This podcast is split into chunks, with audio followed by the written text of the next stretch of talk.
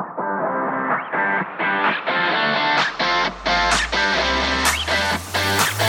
I'm Darren Ride. And I'm Tim Beadle. Welcome to Disciple Making.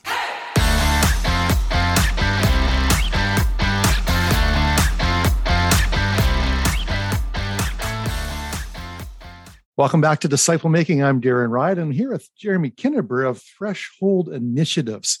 And I'm really looking forward to this one because I've known Jeremy for a lot of years. I've known his wife Carmen before uh, they were married. She was my intern way back many years ago, the, the absolute best intern I ever had. And I'm not just saying that. Uh, she was really amazing, gifted ministry person, even as a Bible school intern. And so I mentioned Threshold Initiatives, and Jeremy's here representing that ministry, but more importantly, representing uh, the Lord in your life and my life and the call to make disciples. And we're going to be talking about the whole issue of authority and how it relates to making disciples and being disciples. Uh, but before we get into that, Jeremy, just a little bit uh, about your background. First of all, thanks for jumping in. Thanks for making the time. Good to have you here. And well, you tell us a bit about your family and ministry background and even a current snapshot of your, your ministry now. Yeah, well, thanks, Darren. Thanks for inviting me uh, to be a part of this. We've talked about it for a while, so I'm. Uh, uh, I guess I, I, finally said yes, is I guess the way it worked out. But uh, I just really do appreciate you and your ministry and what you're doing. So thanks for inviting me to be a part of uh, this disciple making podcast today. Uh, so yeah, again, my name is Jeremy Kinneberg. I'm married to Carmen, and we've been married now for for 18 years and uh, we have this uh, great family, uh, Roscoe and Arya. Roscoe is 13, Arya is almost 16, which is a whole new world of learning in any father's life, having a daughter that's almost 16. Uh, we've been involved in ministry now uh, uh, publicly for 20 years, officially in the Alliance denomination as pastors and workers uh, currently holding a special ministry status as well as holding uh, credentials of ordained ministers, both my wife and myself, uh, which is an interesting thing. We are both ordained in the denomination and workers as a result, which is great. Uh, so we were involved in the local church for the last 18 years uh, in different capacities. Uh, and uh, I've worked most recently at the Vernon Alliance Church, uh, where I was uh, started out as the youth and young adults pastor and uh, and then moved after seven years into the role of discipleship pastor, overseeing prayer ministry, home groups, uh, young adults and the discipleship track of the church, which is mm-hmm. something that every single pastor should be doing. Uh, everyone is essentially a discipleship pastor, as I learned over the years, but mm. uh, that was part of what I was doing. Uh, and then a year and a half ago, with the wonderful gift that COVID brought into the world, there was changes in everyone's life for one reason or another. And one of the changes that came into our life was the wonderful gift of a new opportunity, and that was uh, given to us by the church. We got to step out of the the ministry there and uh, and ask the Lord for a season what he had for us. And part of it was something he had already been speaking to us uh, hmm. for, for a season was to raise up the church, to equip the church, uh, to disciple the church, but also to equip the church for transform, transformational living. And, uh, and that's not just to, to be a Christian and hope it works, but to actually take hold of the kingdom keys that God's given us and to step into the discipleship process ourselves.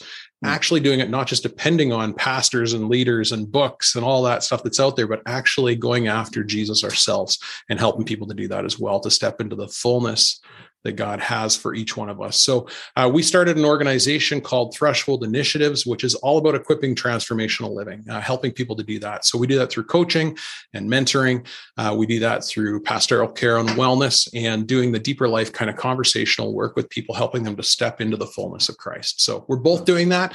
And at the same time, my wife is doing a master's uh, out at MacDiv, and uh, we're also homeschooling. And again, I like I said, I have a 16 year old daughter, and uh, she's at high school and that's a, a, wonderful world to to learn every single day. So that's a nutshell oh. of who we are and what we do. But yeah, it's basically uh, meeting with people, helping people to uh, find their their identity, worth, value, and fullness in Christ and the deeper life in Him. So. Oh. That's excellent. That, that's yeah. it does sound like full place, but I know you're both very capable in that.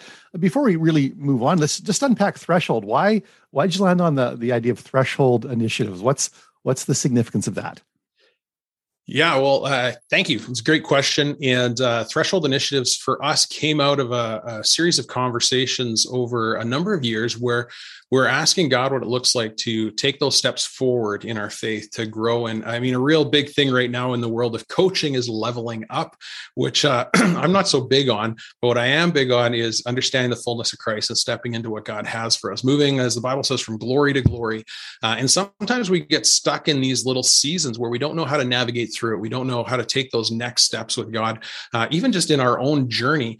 Uh, my hmm. friend, Dr. Rob Reimer, says your next level with God is just beyond the edge of your comfort zone. And I think a lot of times mm-hmm. we get really comfortable in places in our lives that we shouldn't be. Uh, we kind of sit there and go, well, this was working for now. Um, but really, we know there's more. We know there's more to our life. And it's referred to as a deeper life in Christ. But often we kind of stay in a fairly shallow end of the pool of faith. And uh, we kind of just swim in the areas that we know we can but I, have learned one thing is that uh, I can swim in the shallow end of the pool and I'm never going to drown there. Uh, but I'm never going to experience something in the deep end unless I go mm. there. Oh, and oh, uh, and yeah. God's called us to take steps across that uh, place where we can do it uh, and where we're able to do it, and to go to the places where it actually requires a risk, where it requires us to take a step of faith and move mm. beyond into the realm of what He can do when He shows up. And I think a lot of times what we do is we go to the place where I can do what I can do when I show up, yeah. and people are like, "Wow, you did a wonderful job," and uh, and we say, "Yes, I did, thank you," but it was all God. Uh, but the reality is, was it and uh, and what we're talking about with threshold is is taking those steps beyond the place where i can do it mm. and going into the next space and sometimes it's a risk sometimes that's uh, just going to another whole place with god where you know he's going to require you to take the risky step or to grow into a place that maybe you're not entirely comfortable with yeah. and uh, god likes to do that he doesn't mm. like to just leave us in in comfortable places though he will and I, I heard this years ago is that god loves you exactly where you're at uh, but he's not satisfied to leave you there. He wants to make you more like Jesus. Mm-hmm. And the reality is, is that we can be somewhat like Jesus and in the church for years and years and years and die and go to heaven. That'll be wonderful. But we miss out on all that God has for us if we're not willing to take those steps to become more like Jesus. Yeah. And the well, threshold then is that place where you get right to the edge of it and you're not sure if you want to take the step beyond it.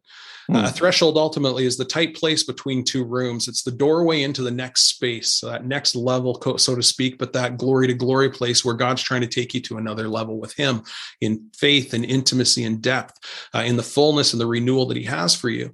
And uh, we often get right to the edge of that. And we just either don't know how to take the step across, or uh, we're not sure if we want to because we're not sure what's on the other side. And so it's really important at times to have somebody to take that step with you.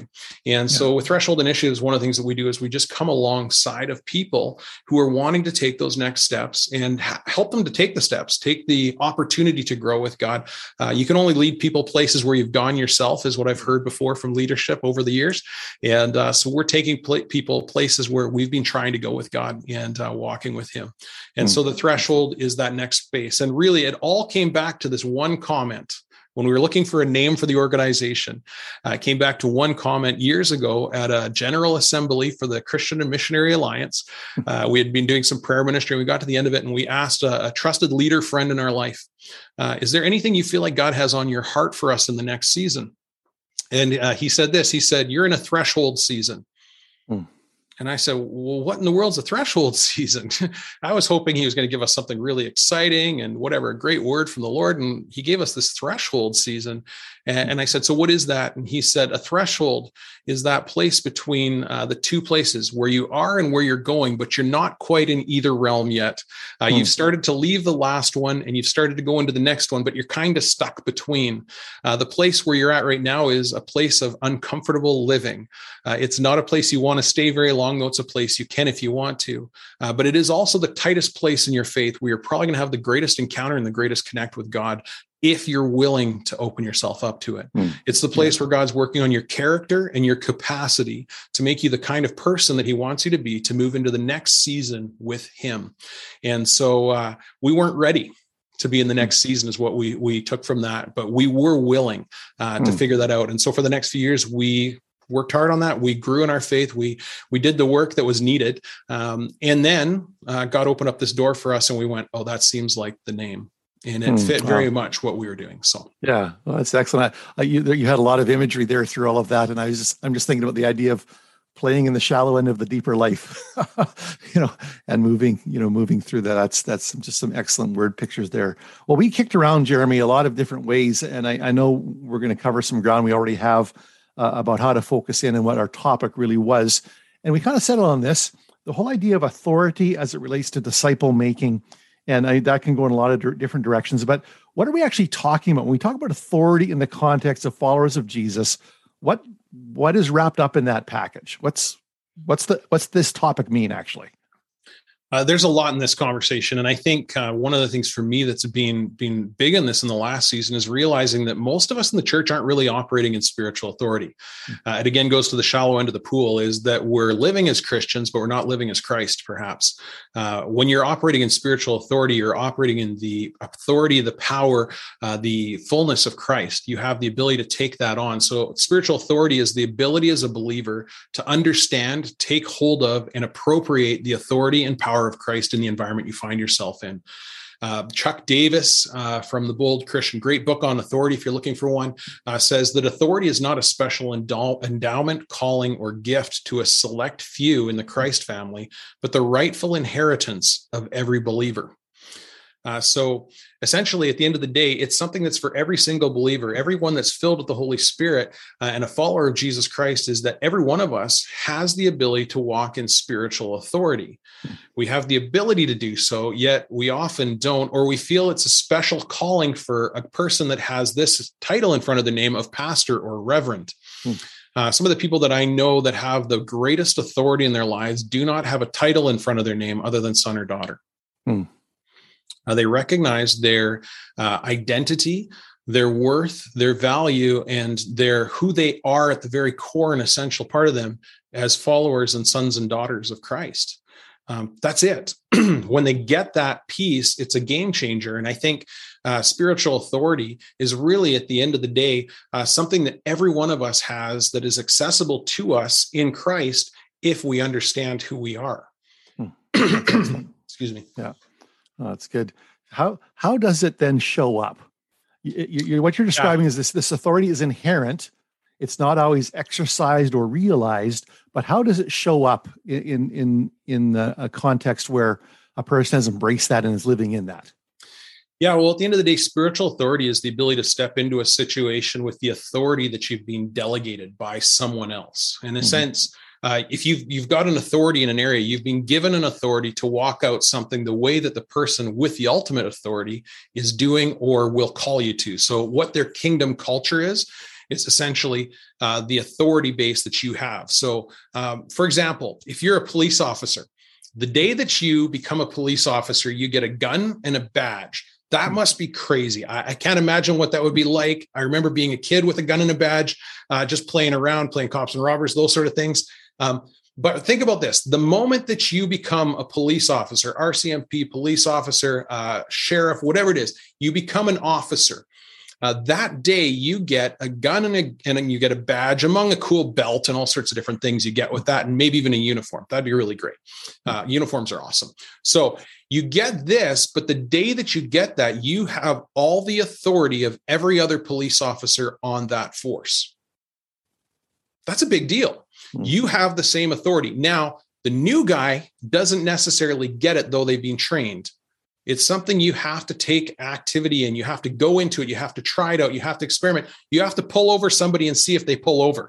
Um, ultimately, it's that first time that you step into it, you start to see it walked out. Um, it's something that is delegated to us by God. It's something that is sustained by God in us. It's something that's demonstrated by God through us. And ultimately, it's then maintained as we walk it out and live it out in intimacy and in activity with God. So hmm. um, it's something that's not just like, a, okay, here's your gun and badge. Now you're a police officer. It's something where you actually have to show up to work. You have to put in the time. You have to grow in it. You have to try it out uh, see if you have authority or not. Um, and then when you realize that maybe you don't have enough authority, you need to step out and start to grow in it and find ways to grow in it and figure out how to do that. And there's very clear ways that you can do that. Hmm. Well, that's really well done. What does a person need to? So, a person has this understanding, maybe a seminal understanding I am a child of God.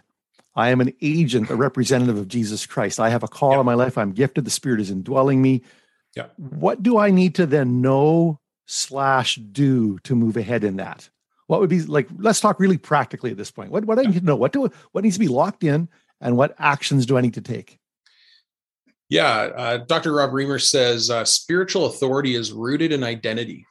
It's expanded in intimacy, and it's activated by faith. So ultimately, uh, this is something where it's uh, it's something you get, it's something you have, but really it needs to be rooted in your understanding and your your figuring out of who you actually are in Christ. Mm-hmm. Um, quick story: I was in in Quito, Ecuador, a number of years ago with some some leadership of a denomination. I was hanging out, walking around on the streets. Uh, after a lunch that we'd been at a conference, there was a lunch, and it's good to just get outside sometimes when you're at a conference and go for a walk. And so we're out for a walk, and uh, in Ecuador, uh, where we were in Quito, in this this part of the city, it wasn't a, a really great area, but uh, we walked uh, walked down the street, and all of a sudden, this gentleman came walking up to me, and I could see him from a ways away, and I could recognize the spiritual kind of garbage and some of the crazy stuff going on in this poor man's life. He had been through a lot, and you could tell right away. Uh, his appearance gave it away, but also the way that he was gesturing and moving, and some of the spiritual trauma he was carrying, you could tell right away. And he walked up to me, and I was standing with all these denominational leaders and different people. And uh, he walked up to me and he looked me right in the eyes. And in perfect, clear English, he said, I'm from the Medellin, and you should be afraid of me. Hmm. And I went, huh. I probably should be afraid of you. If you're part of that Medellin region, maybe you're part of the cartel, maybe you're part of all these kind of scary things that is happening. Based on what I see on your body and your eyes, I see there's probably some stuff I could be nervous about.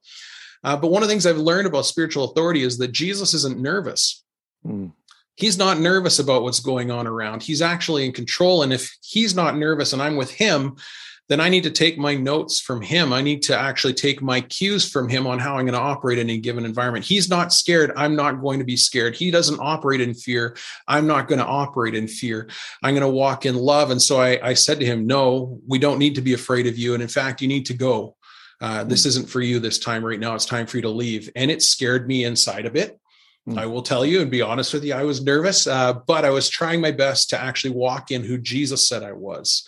Uh, later at that same event, I was uh, in a room with a whole bunch of leaders, and I don't speak any Spanish. I just got to be really honest. I have no right to speak in this environment whatsoever. And uh, I had this very clear word picture from God that I needed to share with somebody. And I went and I looked at the person. I said, No way, God, I'm not doing it. I am nervous. And uh, I said, Not me, no way. And he said, Go. I could feel it clear inside. It wasn't an audible voice. It wasn't one of those like booming voice from heaven moments. Uh, it was just inside. It was, a, you know that you know moment. Go. And I said, Who am I to go? Hmm. And he said, You're my son. Now do it. And I went, Oh, okay. And I walked up and through a translator, I shared the word. And I don't know where that went, but I was just being faithful with what I was given. Um, more often than not, God's calling us to be faithful with what we're given, not to be functional and perfect. Mm, but he's calling you to show up in faith. He's calling you to walk it out. Uh, he's saying, "Will you take me at my word?" and hmm. operate in the things that you've uh, that I've called you to, or will you sit back and hope somebody else does? Mm-hmm. Because I think we do that a lot too, is we sit back and hope that somebody else will. Uh, at the end of the day, though, I think the real key here is we need to understand who we are. Uh, when we understand who we are, we understand that we are a child of God, that we are actually His, the His possession. He owns the rights to us, so to speak. That we are His, and there's nothing that's coming to us that's not coming through Him. Uh, when we understand that He is in charge and we are under His charge, uh, when we understand this key, and this was a game changer for me this one scripture that I am seated with Christ in God in heavenly places. No longer am I looking up from the bottom going, Oh God, would you help me if you can help me, if you care about me or want to, or you're interested in my situation, or if it's your will, or if it's your desire, or any of those sort of things that we put in front of every prayer that's half baked.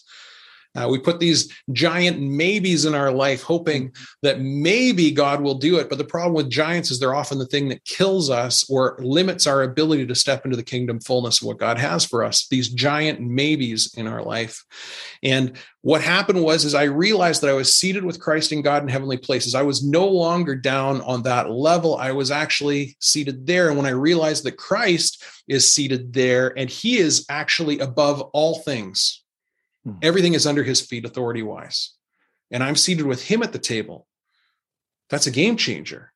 Then I read the scriptures that says that Jesus was talking to his friends and he said, No longer do I call you slaves or servants, I call you friend. A friend sits at the table of the master. A friend doesn't serve on the outside of it, though they are servants. They come to the table, they get to hear the business of the Father, they get to hear the heart of the Father, they get to actually know what his plans and his desires are for us. Um, the role then of the person who's walking in spiritual authority is to actually sit at the table and touch heaven, so to speak, and then change earth. Mm-hmm. So I'm not coming from earth hoping to get heaven's help. I'm coming from heaven because I'm already seated there. It's not a, a someday down the road equation. This says you are seated, not you will be seated you are seated with Christ in, in God. Uh, so you're actually already in God in heavenly places, seated with Christ. Um, mm-hmm. That's important. Then Revelation 3, this was the other piece for me. Revelation 3 says, To him who overcomes, I give the right to sit on my throne, as I too have overcome and now sit with my Father on his throne. Hmm. Okay, wait a minute. So that means I'm getting to sit with Jesus and he's sitting with the Father, and I'm coming from that place. I have disposal and the ability and the access to all of heaven's resources then as a follower of Christ, and I need to actually figure out what that looks like to step into that. Mm-hmm. And so for me, that was a big piece was I actually started to realize that as much as these spiritual battles are going on and things are happening around me and there's different things that seem way out of my control, they are, but they're not out of his. Yeah. And when I come with his authority, with his ability, with his power, things can shift uh, what's going on in heaven can actually change what's going on in earth. And God wants to use his sons and daughters, the followers of Christ, the people walking in kingdom authority, to be able to do that. And uh, he's calling each one of us to do that. So we're seated with him. We're hmm. friends of his. We're welcomed to be with him. We have access to all the resources and all the power of heaven, and we're called to walk it out in love and authority, just like Jesus. Hmm. Oh, great summary. That's excellent. And what you're describing is true for every believer in Jesus Christ. You, you, know, it's not you're not it's not elite level. You made that very clear. But here here's a question that comes up. A lot of people who teach in these areas of authority and and, and even identity have unique gifting. Uh, yep. You know, and and maybe maybe some seemingly more spectacular gifts, and, and they're the ones teaching in this. How does giftedness interface with authority? Talking, you know, whatever your gift mix is, how does authority then come out to play uh, for every believer? Well, that was just part one of a conversation with Jeremy Kinneberg of Threshold Initiatives. You can find him at thresholdinitiatives.com. Part two will be coming in our next episode. Thanks for joining us. For more information, go to imakedisciples.com or ChristFollowerDNA.com. please leave us a review on Apple Podcasts.